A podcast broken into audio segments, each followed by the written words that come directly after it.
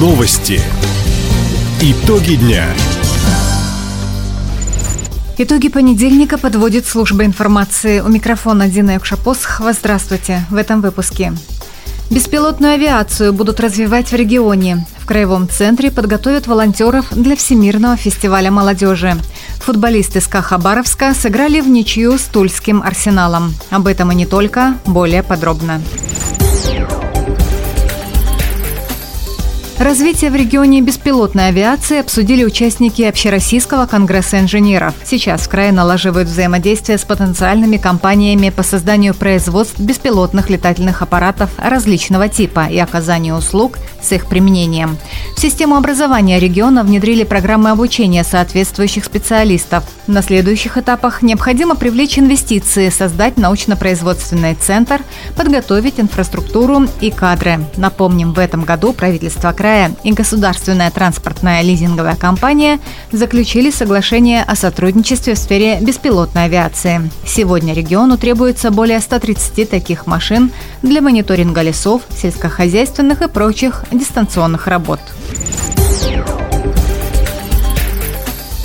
Две топливные компании края снизили цены на бензин по требованию Федеральной антимонопольной службы. Об этом сообщает региональное управление ведомства. Так, на минувшей неделе компания «Флагман» сократила стоимость топлива на 24 АЗС в Комсомольске, Комсомольском, Солнечном, Ульском, Николаевском, имени Полина Осипенко и Нанайском районах. 92-й бензин стал дешевле на 2 рубля, 95-й на рубль. Компания АЗС «Трансбункер» Ванина снизила стоимость нефтепродуктов на шести заправках в Ванинском и Советско-Гаванском районах. Здесь бензин АИ-92 потерял в цене 50 копеек, а и 95 – 60 копеек.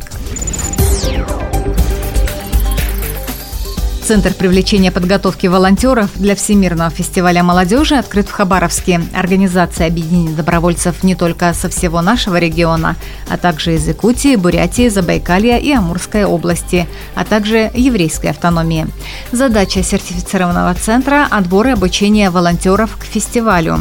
Событие в соответствии с указом президента России Владимира Путина состоится в будущем году. В его организации и проведении задействуют 5000 волонтеров со всей страны. Подать заявку на включение в волонтерский корпус могут молодые люди старше 18 лет на платформе добро.рф до 1 декабря. четырех сельских школах края в этом году обновили спортзалы по нацпроекту образования, инициатором которого стал президент России Владимир Путин. Так, в селе Дружба Хабаровского района помимо ремонта помещения полностью заменили систему отопления и электроснабжения. Установили противопожарные двери, новые баскетбольные щиты, тренажеры, гимнастическую стенку и ограждающую сетку для волейбола. После обновления в школе открылись дополнительные секции. Реконструкция также прошла в школах сел Оренбург Миф Николаевского района, Дормидонтовка Вяземского и Полетная района имени Лазо. Отметим, за последние четыре года действия программы обновили более 30 спортзалов в школах региона.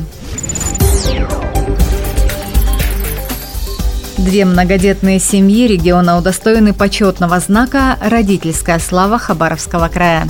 Распоряжение об этом подписал губернатор Михаил Дегтярев. Награды получат Елена и Юрий Власовы из села Капитоновка Вяземского района. Они воспитывают шестерых детей, а также Анастасия и Антон Копыловы из села Бычиха Хабаровского района.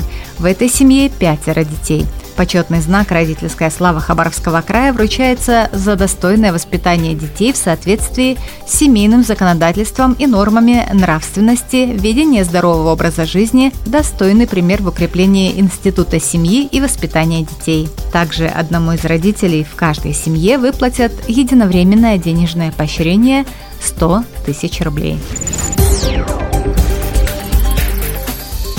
Футболисты СКА Хабаровска завоевали одно очко на выезде. В субботу армейцы сыграли с Тульским арсеналом.